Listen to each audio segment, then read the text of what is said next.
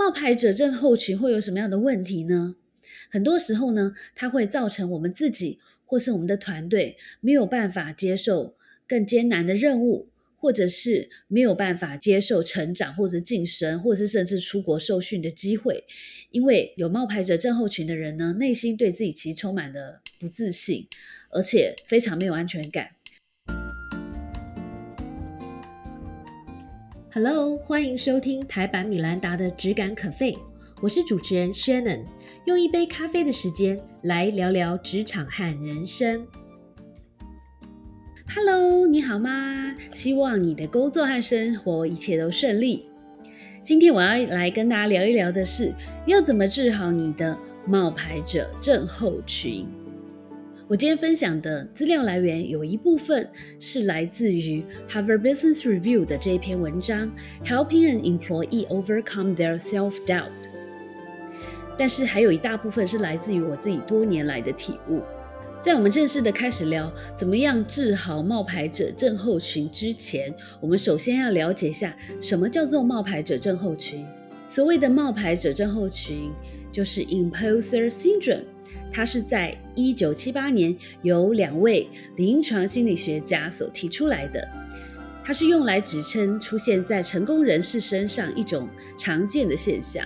所以患有冒牌者症候群的人，他们没有办法把自己的成功归因于自己的能力或努力，而且他们在心里面总是担心有朝一日会被揭发。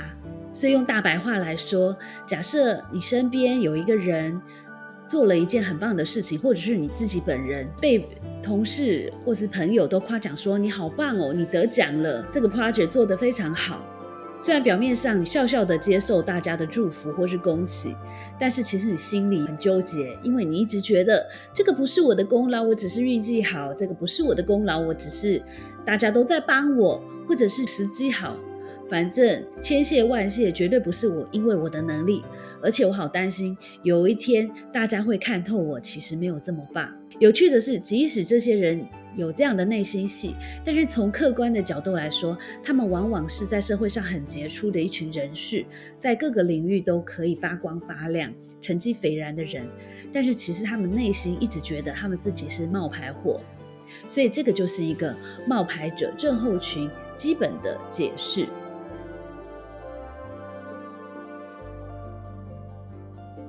冒牌者症候群会有什么样的问题呢？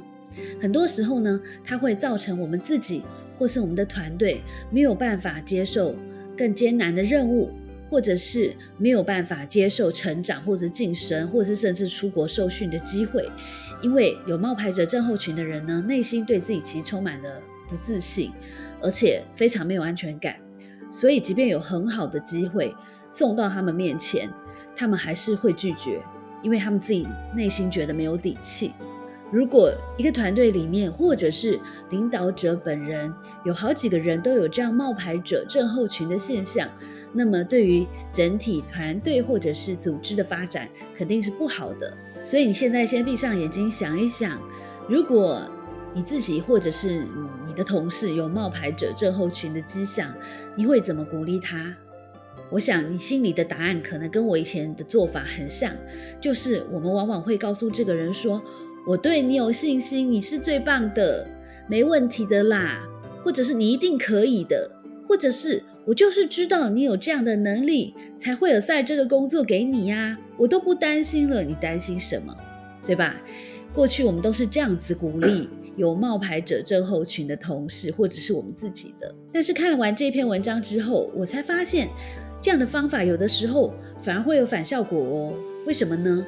第一个就是你的鼓励和对方内心的声音是完全作对的立场，所以这样的方式其实缺乏说服力的。第二个重点是，即便你用鼓励的话语，或是你用你的正能量来说服对方接受了这个任务，但是这样做呢，其实是治标不治本的。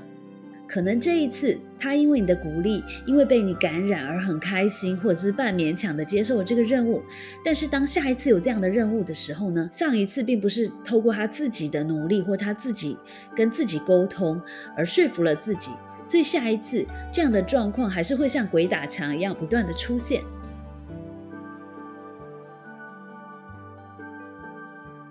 作者很好的介绍了简单的两步骤来面对我们的 imposter syndrome。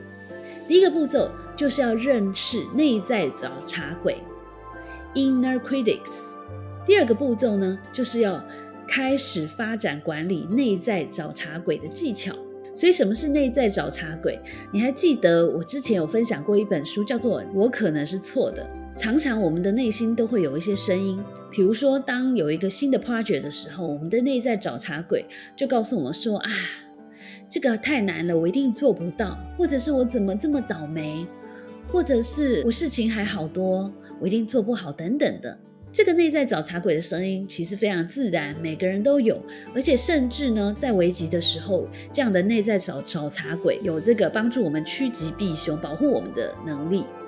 但是，其实我们要认知到内在找茬鬼的存在，而且呢，我们要告诉自己说：“诶，这是内在找茬鬼的声音哦，不是我自己真正的心声。”所以，我们要怎么样 identify？内在找茬鬼呢？我们要怎么样知道是内在找茬鬼在讲话呢？内在找茬鬼呢有几个特色，第一个就是说，他常常很确定事情就是这样，比如说啊，这件事肯定会失败，我最近肯定是很倒霉。他常常呢断然下一些很 negative 的结论。第二点就是他常常问是非题，比如说他常常 challenge 自己说，我做得到吗？第三个就是他常常把他的精神和能量聚焦在问题本身，例如当他被指派了一个新任务，他会聚焦于这件事好难做怎么办？再来就是他听起来是很悲观、很焦虑的，他就是一个非黑即白的思考框架，很多事情就是不成功变成人，我万一没做好这件事，我就死定了，我一定会被 fire。这就是一个经典的例子。再来，因为他这样的思维模式，所以让他不断的在原地打转。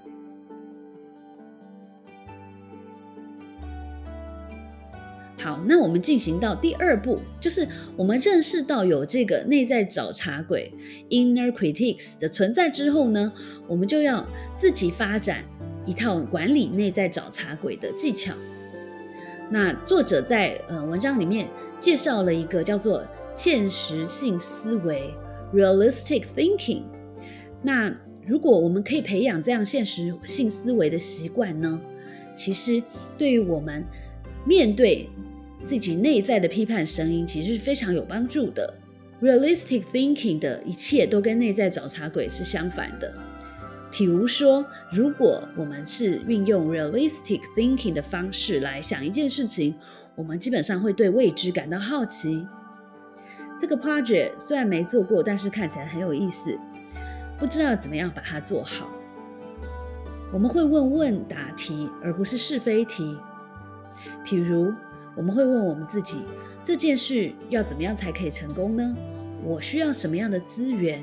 哪些人是可以帮我的？我们会提出一连串的问题，因为我们有很大的好奇心和很大的企图心，想要把这件事情做好。所以你会发现，刚才的那些问题之所以问得出来，是因为呢，一个 realistic thinker 他会把重点聚焦在解决方案上，而不是问题本身。所以他说话的语气是很冷静的，而且很有生产力的。再来就是，嗯，我刚才讲到内在找茬鬼，它其实是一个非黑即白的一个思考模式。但是一个 realistic thinker 呢，其实他可以看到事情往往都有一些灰色地带，而且呢，不同的事情往往都有一些细微的差异。那么，因为他这样思考的方式，就会让他在面对很多人生的挑战或是工作上的困难的时候呢，其实是采取一个前进的模式的。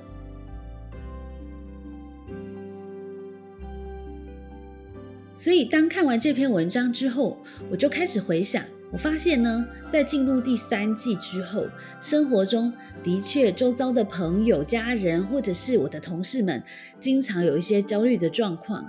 这原因很简单，就是蜡烛多头烧，大家可能同同时都在做很多的事情，又想把每一件事情都做好。所以，我就深深的体悟到，即便看了刚才的文章，或者是在我们经常谈到的，大家现在呢一定都知道正面思考很重要。但是正面思考这件事情，其实是大家都承认它很重要，而且在风平浪静的时候，每一个人都可以做得很棒棒。但是在危急的时候，或者是当你事情一多、挑战一来，可能就会抛诸脑后。然后呢，我们与生俱来的这个负能量，其实在这个时候就会出现。所以，这过去二十几年，我体悟到一件事情，就是说，针对正能量这件事情。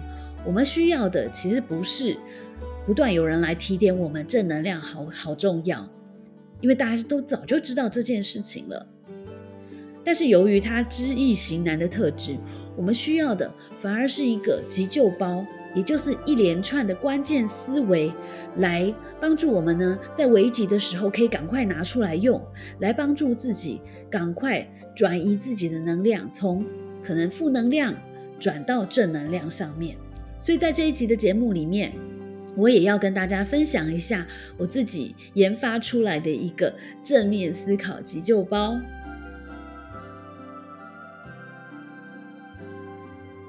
这样的一个正面思考急救包的思维模式，我自己在我自己身上实验了非常多年，那也分享给很多身边的同事、身边的朋友，大家都觉得蛮有用的，也希望对你有帮助哦。我的正面思考急救包呢，有三个主要的步骤。第一个步骤呢，就是，嗯，当碰到任何的状况的时候，你应该要告诉自己说，还好是这个状况，而不是另外一个状况，真是太感谢了。所以我举个例句给你，还好，当你被呃塞了新的专案，而你手上已经有很多事的时候，其实第一第一个 moment，你可能会觉得，哎，为什么又是我？为什么我这么倒霉？但是如果你有 alert 的话，其实你可以训练自己马上这样想。例如，你可以告诉自己：还好我手上有很多的专案，而不是整天闲闲没事做，而需要担心工作不保。这真是太感恩了。第二个步骤呢，就是如果可以有某个解决方案，或许状况 A 的副作用就可以得到有效的改善。例句。假设延续刚才的情境，你可以告诉自己，如果可以，请外部的接案高手来帮忙，或许现在团队因为工作多到爆而经常小错不断的状况呢，就可以有效的得到改善。你会不会觉得，与其告诉自己“天哪，为什么是我快要崩溃了”，还不如用步骤二的句型，更加的有生产力呢？第三个步骤，也就是最后一个步骤，它的句型是。因为什么什么状况，所以建议什么什么解决方案，也许可以加入具体做法。好，再给大家一个例句：因为最近的业务量爆棚，导致客数量增加，所以建议请外部的接案高手来帮忙。也许可以以一万元的预算，请过去合作过的小花来支援其中一个专案。你会不会觉得，如果你是主管的话，这样子听起来，我比较知道怎么样可以帮你，而不是你很情绪化的告诉我说啊，我手上已经有 A、B、C、D 专案了，我绝对做不了更多的，怎么办？对吗？很多时候，呃，当我们在求援的时候呢，其实如果可以做到换位思考的话，其实更加的可以帮助我们取得我们所需要的帮助或者是资源。这套正面思考急救包，相信可以帮助你在沟通的时候，不是单纯的发泄情绪，而是真的可以有效的解决问题，可以有效的取得你需要的资源，然后让事情顺利的解决，甚至可以往越来越好的方向发展。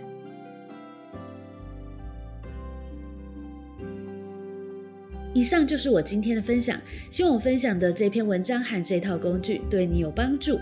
在这边也提醒你，不管工作有多忙，不管生活上事情有多多，都要注意自己的健康。而且如果可以的话，找个时间读一本好书，或是看一部好电影，让你的心灵得到适度的休息，这样子你才可以更有续航力哦。加油，You can do it！我们下次见。谢谢收听今天的 Podcast，希望你喜欢今天的这杯咖啡。我们的节目名称是台版米兰达的质感可废。欢迎订阅我们的频道，分享你的想法，也可以追踪我的粉丝专业台版米兰达的创业笔记。我们下次见喽，拜拜。